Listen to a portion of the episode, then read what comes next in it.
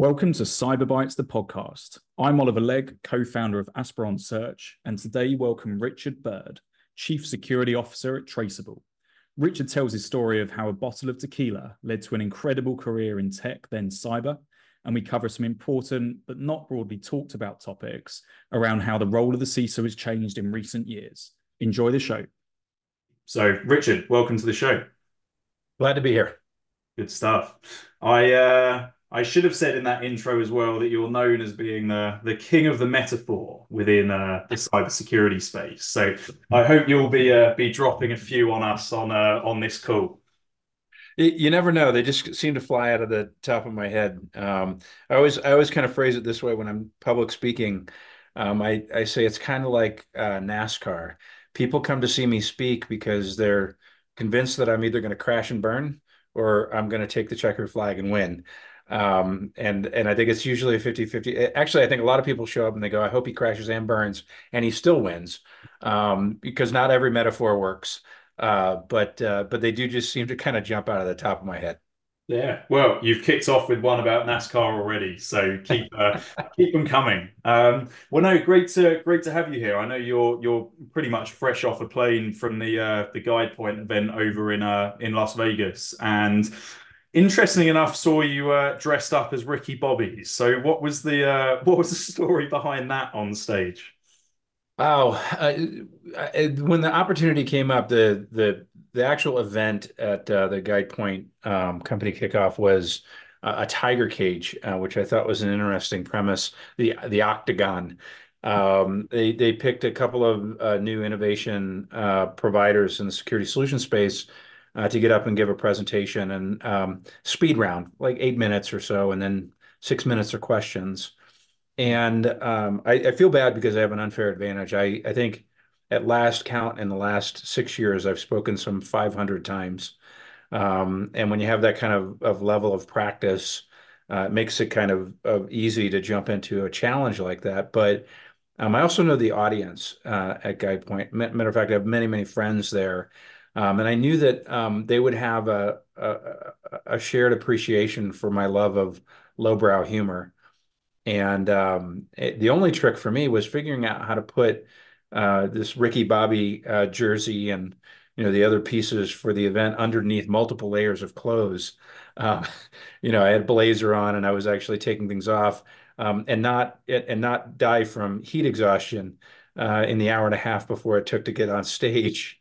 Mm-hmm. Um, and I, I, I, successfully navigated that challenge. Um, but yeah, it was really, I think a lot of this comes back to uh, kind of mentoring and guidance that I share with people that say, hey, I'd love to do what you do for a living. I'd love to go and just talk to people. And I'm like, it's more than talking to people. There's preparation, there's understanding your audience.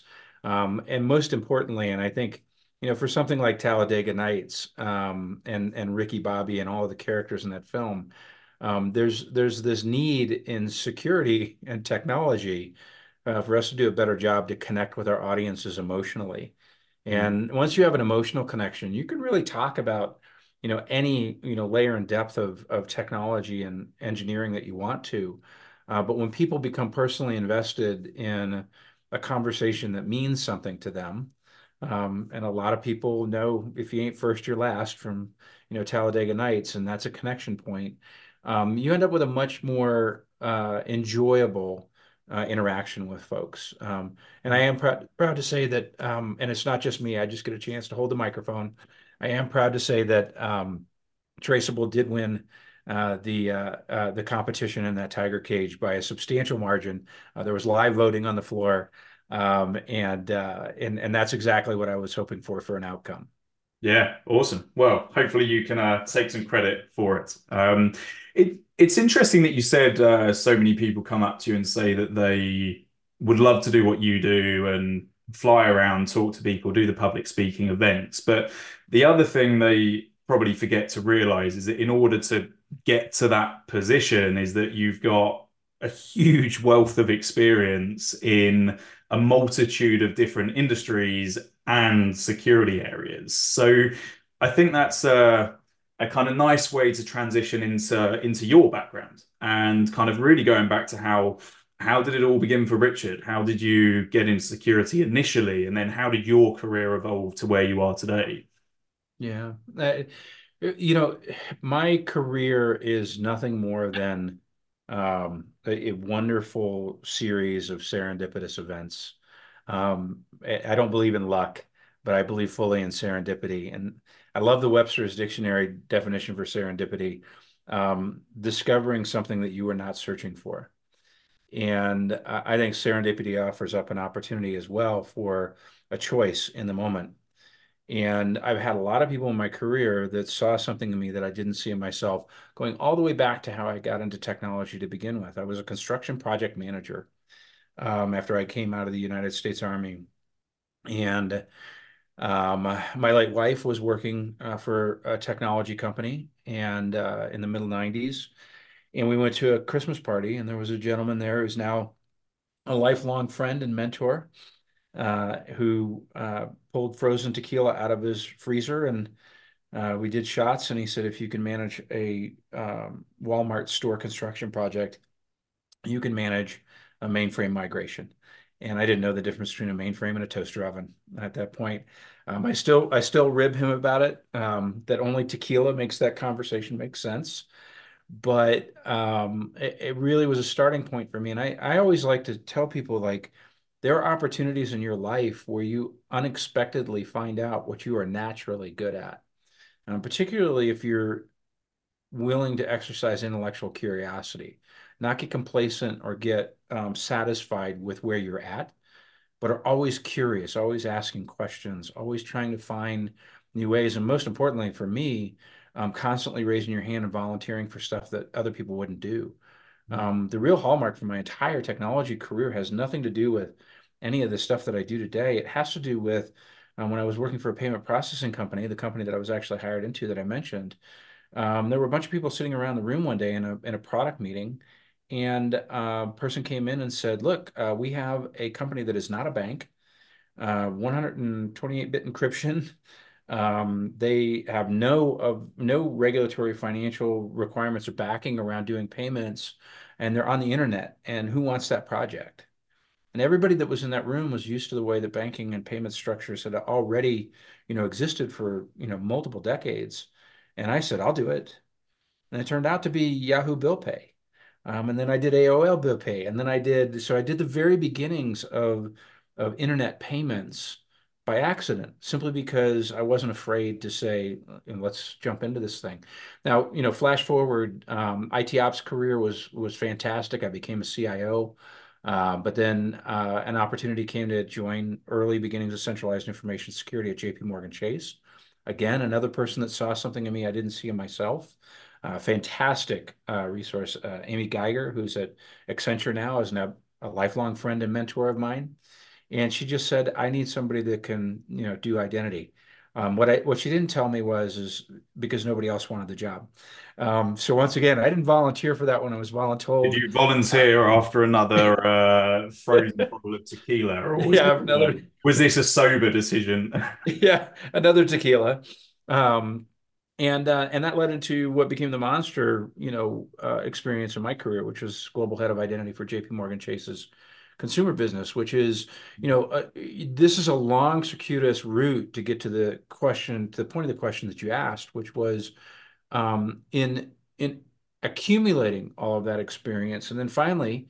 Uh, making a personal decision that I'd reached my bridge of unacceptable compromises, which was dealing with corporate politics for another you know year or 10 um, after 20 years of being the corporate side i decided that i wanted to step out and do some advising and advising led to accidentally to solutions. Uh, andre Duran at ping identity called me up and said i saw you speak come work for me. Again serendipity. Um, but the the one thing that I'd like to share with people, like this, this is the arc that my career took, um, and it it landed me squarely in this very interesting um, space and a type of job that a lot of people are very, very interested in. Everybody that I know that does the kind of work that I do, um, and and once you start to do this work, you get to circulate with lots of people with this kind of a job. Everybody that I know is a 30 year overnight sensation in the making. Mm. Every one of those folks have spent years, decades, um, working in, as you mentioned, multiple security disciplines and multiple organizations. Um, and it's um, it, it takes it it takes not just accumulating those 20 or 30 years of experience it takes once you get into this kind of role forgetting all of the ego part of those accomplishments for all of those years mm-hmm. because the one thing that a market hates is an expert that's a know-it-all right we we we we are always aggressive at tearing down our heroes um, and so you have to be able to enter into these roles and park all of that experience, all of the, I've seen that before, all of the, um, you, you don't want to do it that way. um, you have to park all of that immediate corporate type of experience response that you want to give and realize that, the, that you're there to help people. You're there to help people and make their jobs easier, not harder. And that's a very difficult switch for people to, to change moving into these types of roles.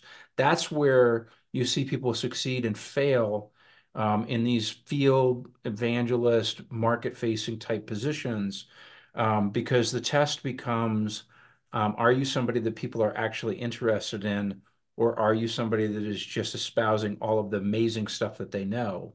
Mm-hmm. Um, and and and that really is the demarcation line at success or failure uh, in these positions. Mm. And I mean, it's it's similar to a consulting role, really, in the fact that you're you're getting in front of so many different businesses at so many different stages in their their security maturity, and I guess it's that that ability to realize that the conversation yesterday is potentially completely irrelevant to the conversation that you're sitting in today, um, and how do you adapt to that? Um, what what else is different between the the enterprise security world and vendor land as a as as a kind of security practitioner anyway? Yeah, the enterprise security world is is defined in in one word, atrophy. Um, you know the it, and it's not. I'm not using it as a criticism or a, a negative statement. What I'm saying is is that after nearly 40-ish years of the development of security as a discipline in the enterprise setting, and frankly, technology writ large as well. Um, we've we've entered this age. I like to call it in security the cybersecurity industrial complex. Um, we've entered this age where there have been landed and entrenched budgets, uh, developments and growth of of massive numbers of staff uh, and employees with subject matter and domain expert uh, knowledge. Um, and and what what has that resulted in? It's resulted in an atrophication of our security approaches because we can't be agile anymore in, in the enterprise space. We can't be flexible. Um, every conversation with any innovative, you know, security solution provider is, is can you integrate to these 27 things that we're not going to get rid of? Mm-hmm. Um, and and because of the the way that we've built these, um, is a laden term, but monolithic um, security architectures, they are very difficult to change. So um, I asked a question probably last year on LinkedIn in a survey. And I said, if a brand new threat manifested and there was a solution provider that could mitigate the risk or threat of that brand new threat that you've discovered, how long would it take your company to make a decision and a choice to purchase what was necessary and implement it? Um, and I think about 25% of the group said like six months and then another 50% said six months to two years. And then the remainder said never. and I was like, well, I really appreciate the honesty for the most part in those responses, mm-hmm. right? Because it's reflective of the friction uh, and the challenge that you have, the lack of of the inertia that you have in the corporate side. Solution side, like the solution side is is is just as easy to frame up as why it's different. Um, the solution side, I'm continuously shocked. Um, and this is not a statement about traceable. Traceable, obviously, I'm on staff, and hopefully our perspective is different. Um, but um, I am consistently shocked by security solution creators, innovators, who have no idea the actual business problem that they're solving for a customer. Mm-hmm. Um, they've never sat in the seat. They've never managed a function. Um, they make an assumption based upon a market opportunity, typically, right? And here, this is unserved or this is green field. And then you have a bunch of investors that go, wow, sounds great. We can make a ton of money off of that. Um, mm. But then when you start having conversations with those solution providers in a enterprise operations context, you know, they go, okay, well, we can do this. And as a as a you know somebody working in an you know an atrophied you know uh, organization filled with inertia, you go, yeah, but that's not actually how we'd use it. Like we wouldn't like we would never actually take a direct feed of this information from your solution and make a decision. We would take that feed and then use it to feed Splunk to provide all of the blinky lights for everything else that we do, and then we'd do something with it. And mm-hmm. that um, that lack of understanding of the business problems is where we continuously see this um, ships passing each other in the night problem, where security solution providers are out there waving the flag, going, "If you had bought this, you wouldn't have suffered this breach." And then you have people like me that are going, "That is the stupidest thing that a security solutions provider could ever say because you have no perspective about what that extended landscape inside of that customer looks like. Mm-hmm. And your solution may have solved this particular piece, but downstream in the overall process and transaction flows, it would have had no relevance or bearing, and it wouldn't have saved that customer from anything. And now you just like, forgive my language, but now you just look like a jackass because you're you're ambulance chasing as a marketing technique, which mm-hmm. obviously is a very problematic uh, issue within the solution side as well. Um, well, um, there's been some pretty key events over the last couple of years. Um, one that immediately springs to mind um, in the last 12 months that, yeah, there's some vendors that I think have shot themselves in the foot a bit in terms of respect across the industry for how they have, yeah, ambulance chased uh, certain events. Um, but it, it's an interesting point because, I mean, our, our like what what we do as a business is we're staffing cybersecurity vendors, and when you look at I mean, our sweet spot is kind of early to to growth stage, very little public or or or, or kind of post IPO businesses, and the vast majority of them are their their go to market sales marketing that have just always come from a sales background or a sales engineering or a customer success background. Um, you then got the software engineers that really can come from anywhere. Um, and then maybe one or two folk who have come from an actual practitioner background. Um, and I had I had a, a, a Harshil, the CEO and founder of uh, Tromzo, uh, if you're aware of those guys, on a few weeks ago, and he he was saying that there's a surprisingly low number of successful ex security leaders or CISOs turned successful security founders. So yeah, it ties in with the the kind of gap that you're you're, you're talking about. Well, there's a there's a very obvious reason for the lack of success, mm-hmm. and this is um, so two parts to this. First is is that I worry very much that the cybersecurity ecosystem is is badly damaged. Um, and it, it could be badly damaged because of the messaging of ambulance chasing. It could be badly damaged because one of the things that I say frequently is, is, you know, when I get pushback from a colleague or a friend that's still on the corporate side and they go, well, that's just fear, uncertainty, and doubt. You're selling FUD. And, and my response is, is you're not afraid.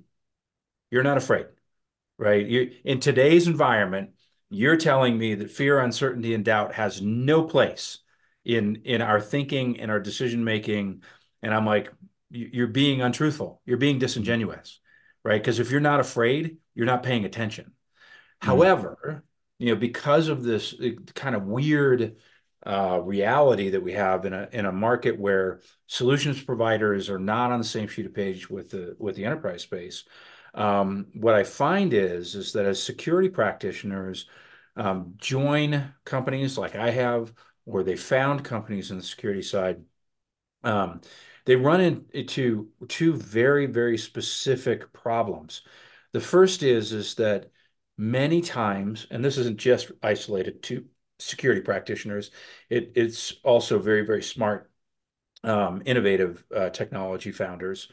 Mm-hmm. Um, they think smart is enough. Smart is not enough. Like you can have the smartest solution, you can have the most technically you know, amazing solution on the planet, and there is zero guarantee of success mm-hmm. um, because smart is only a component of it. And the second is is that if you come from practitioner's background, if you come from corporate or enterprise, and this is one of the points that I say frequently, people go, I would like to have a job like you. I was very, very fortunate. I grew up in a family business. Um, I grew up in a family business that was predicated on selling um, from the time I was 12 years old. So I learned what it meant to be a seller. I've never wanted to be one. However, when you get into these types of roles and you are under the misconception that your job is to um, sound smart or produce smart things, but not sell anything, mm. then you will fail in these positions. Um, and and a lot of people they feel that selling is beneath them. That isn't necessarily a, a conscious decision. It is a subconscious decision in many cases for people, and they think that selling is is beneath them. And uh, I was very fortunate. My dad, um, you know, really successful small business person on his own. Um, he said when I was probably 14 or 15 years old, you need to understand every job you'll have in your life is marketing and sales. I understand that dynamic. I do not have that reflexive response when somebody asks me to go talk to a customer and do something as disgusting as say, would you consider, you know, bringing Traceable on board, um, not having problems with that. In many cases, people who come out of structured corporate roles or who come out of very, very um, interesting expert roles in our practitioner population, they can't change that gear. And that is why they do struggle and and frequently fail in those kind of roles. Mm, well, the product's their baby and they expect to get the calls asking for it, I guess, rather than uh, realizing the the stuff that goes on the background to uh, to get those signatures. Um, yep. And I, I, I was reading a blog and we we spoke about this a few weeks ago, but there was a, a blog that you commented on around the the lost opportunity that enterprise businesses are massively missing out on by having poor security. And I think we talked about the, I think it was the T-Mobile um, breach. Mm-hmm. Um, and it's it's an interesting one because a lot of people see well breach, loss of loss of revenue, downtime, potential brand brand damage. But what what do you mean by lost opportunity when you you talk about that? Well, I what I mean is um, a return to really the core principles of business uh, that have guided capitalistic society for centuries, right? Which is um, we used to do business with who we trusted. And when the digital age really boomed, we lost a focus on trust and stewardship. And uh, it happened you know, without us even knowing it right? It everything became this cool Harry Potter, you know, Hogwarts school of technical wizardry. Look what we can do. Let's go make this. Let's go do that. Like, um, you know, even back to my days, you know, internet bill payment. Like, that's dumb. Who would want to do that? now, now you reel forward, you know, 25 plus years, and you're like, uh, when was the last time you wrote a check? Right? Like, this is these are the kind of of massive changes that happen even with you know kind of big bubble escalations they really happen to us incrementally um, over time. And then all of a sudden we wake up in the morning 25 years later and we go oh another breach another hack. All my data gone. Um, you know now now the you know the big news about you know the the mother of all breaches the aggregation of all of this personal data that has been stolen from multiple breaches and exploits now aggregated into a single file. And uh, and and we're just, I think that we're inappropriately shocked. Like the way that I like to phrase it is, what did you think the bad guys were going to do with all this data? Why why would you be shocked that they're manifested this you know this Moab event mm-hmm. of of this massive amount of data about all of us? When all you had to do is look at what's been happening for year upon year upon year, right? Mm-hmm. And so, what I talk about when it comes to this using security, um, you know, as a as an opportunity, uh, it is going back to trust. Um, and and I always phrase it this way. I mean, you, you might have an answer to this personally. Who in your digital world do you actually trust? All of your digital relationships. You got anybody? personally. um, Yeah. I, I trust, I will tell you, I trust one singularly, and it's my banking relationship. Um, and I, and the reason is, is not just because that organization um, has what I believe is some of the best security in banking at large, and I'm not going to name names, uh, but I've been mm, a customer of theirs for 32 years, right? And um, and anytime something has kind of happened to turn my head as a consumer, I say, oh, that would be interesting. I actually default back to, but do I trust them? Right? mm, Do I trust them with my data? And uh, so what I think we're going to see, especially with the advent of um, the Consumer Finance Protection Bureau here in the States, the focus on open banking, um, we, you know, which is actually following, you know, very slowly behind other places in the world where it's been rolled out. mm, Um, we're starting to see organizations like the Consumer Finance Protection Bureau flex and say, you have an obligation to your customers to restore trust and faith. You have an obligation to be a good steward good stewardship is a word that's been entirely lost in the business world. Um, you know, I gave you my data because I wanted to be a customer of yours. I didn't give you my data so that when I push unsubscribe on the email list, you go sell my email address to 20 different data aggregators, right? That's poor stewardship. And I think that we need to look at this goes way beyond reputational, right? We need to look at what does it take to restore faith in my customer base, in in me as a company. And the reality is, is that if you're a trusted company, like right now, if you had a choice between any of the digital channels and outlets that you used, and you had one of those digital providers, say an Apple, who's actually been doing some of this lately, messaging that if you do business with us, you will be safer and your data will be more secure, and we respect your privacy mm, which one are you going to go with in today's day and age? I already know the answer to that because I already know what all the surveys say. I already know what Apple, you know, shared when it when they gave the opportunity for you to turn off tracking at the application level, um, and and what we saw consumers do. Consumers are dying and thirsty for a trusted relationship with a good steward, and that is the opportunity that we're missing. mm.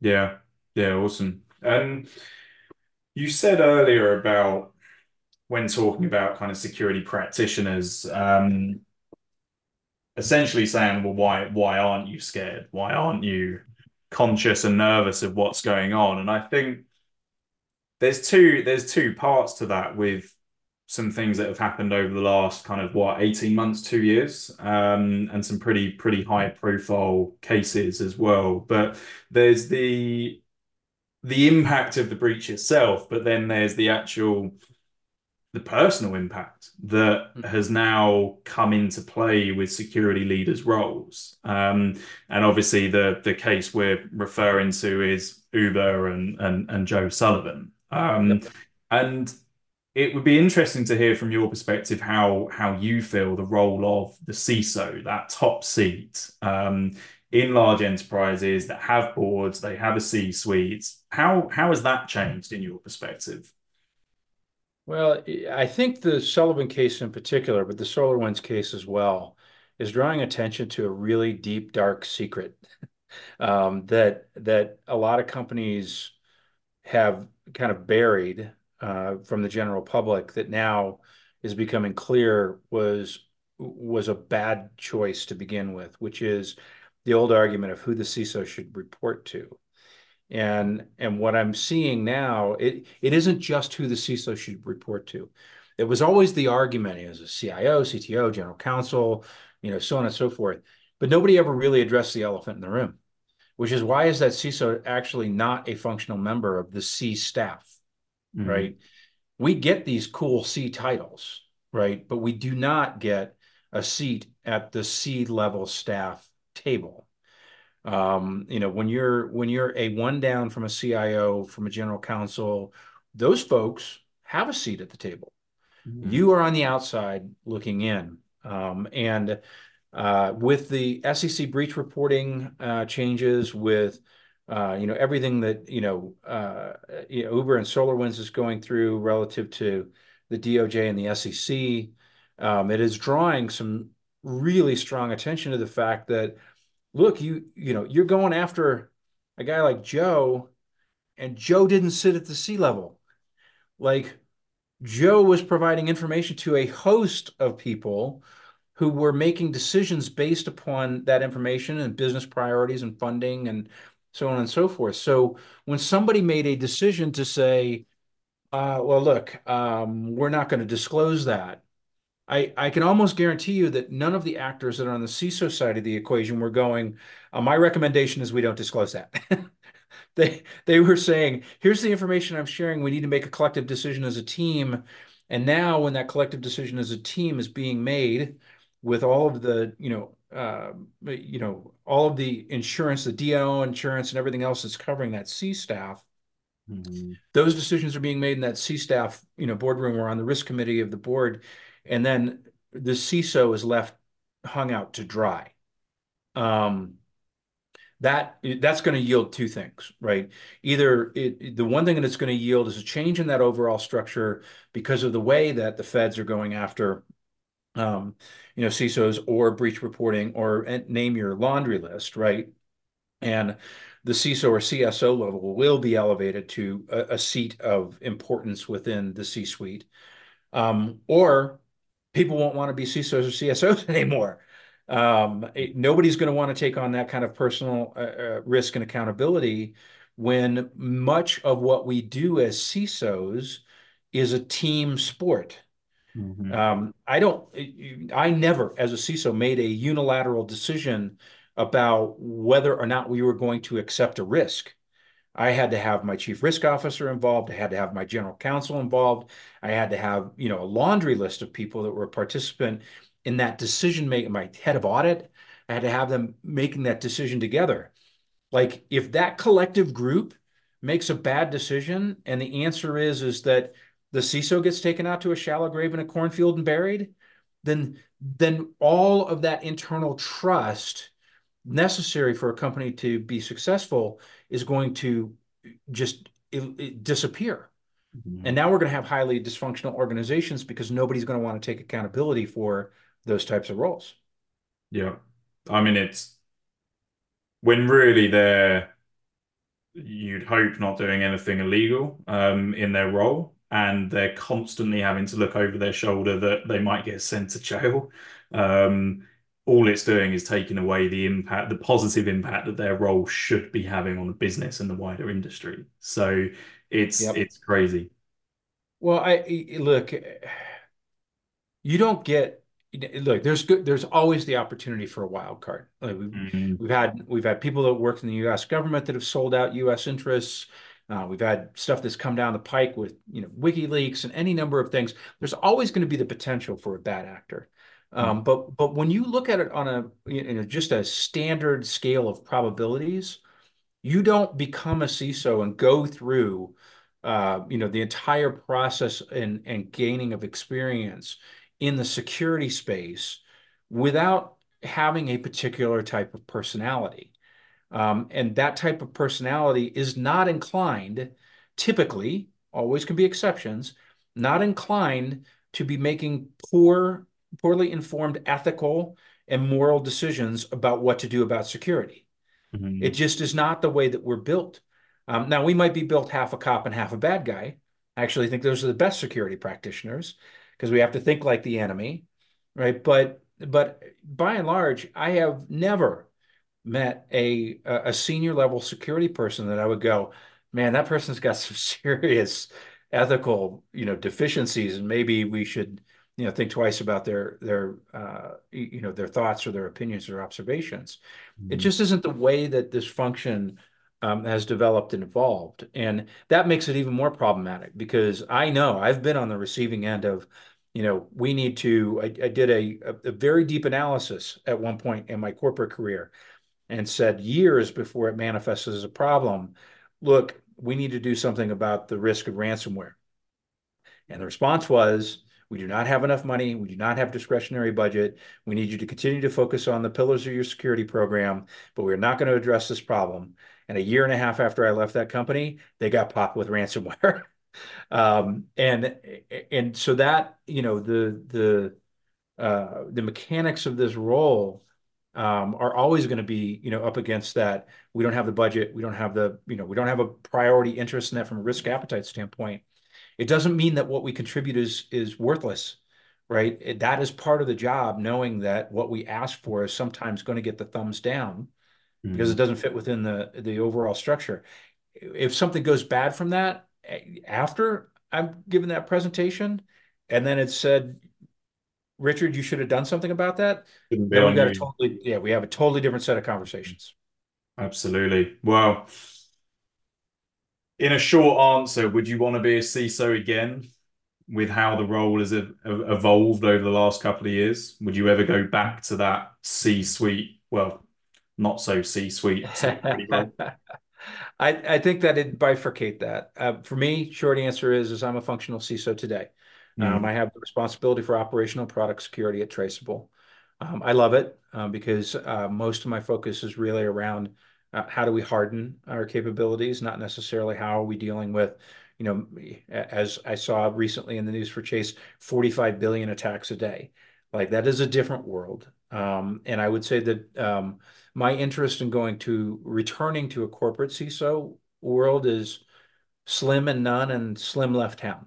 Um, I I love all of my uh, CISO colleagues and CSO colleagues that are out there doing it. Um, I, I've either reached an age in my career where I'm not interested in being bothered um, with the nuisances that come with that job anymore, um, or I I feel like um, my ability to create change uh, across more than one company, across hundreds of companies, across you know dozens of nations. Uh, I, I'm I'm more capable of doing that in my kind of role today than I would be in doing it for one company in in in a corporate CISO role uh, as a job anymore. So mm-hmm. uh, that that's really where I kind of land. Not afraid of it. Don't have any problems with it. You know, it's you know been through that fire and and loved it. Loved up my experiences, but um, you know, it has nothing to do with threats or risk or exploit or attack uh, concerns that I have. It has more to do with where I want to be in my personal life now, um, and it's not it's not dealing with um, the consequences of a massive breach somewhere. Mm-hmm. And a CISO, a corporate CISO, might not be able to get away with dressing as Ricky Bobby either. So probably you, probably not. a well, corporate CISO would barely be able to get past legal to be able to go to the event to begin with. So Exactly. Well, Richard, thank you so much for coming on. Really enjoyed the conversation. And uh, yeah, it's been a pleasure. Truly enjoyed it, uh, and uh, you know, happy to do it again if uh, if if opportunities and events permit. So, absolutely. We hope you've enjoyed this latest episode of Cyber Bytes, the podcast. Please give it a thumbs up, subscribe, and tell your friends. If you want to explore being a guest or how Aspiron Search can help you build high performing security and go to market teams, then get in touch on LinkedIn or info at aspironsearch.com.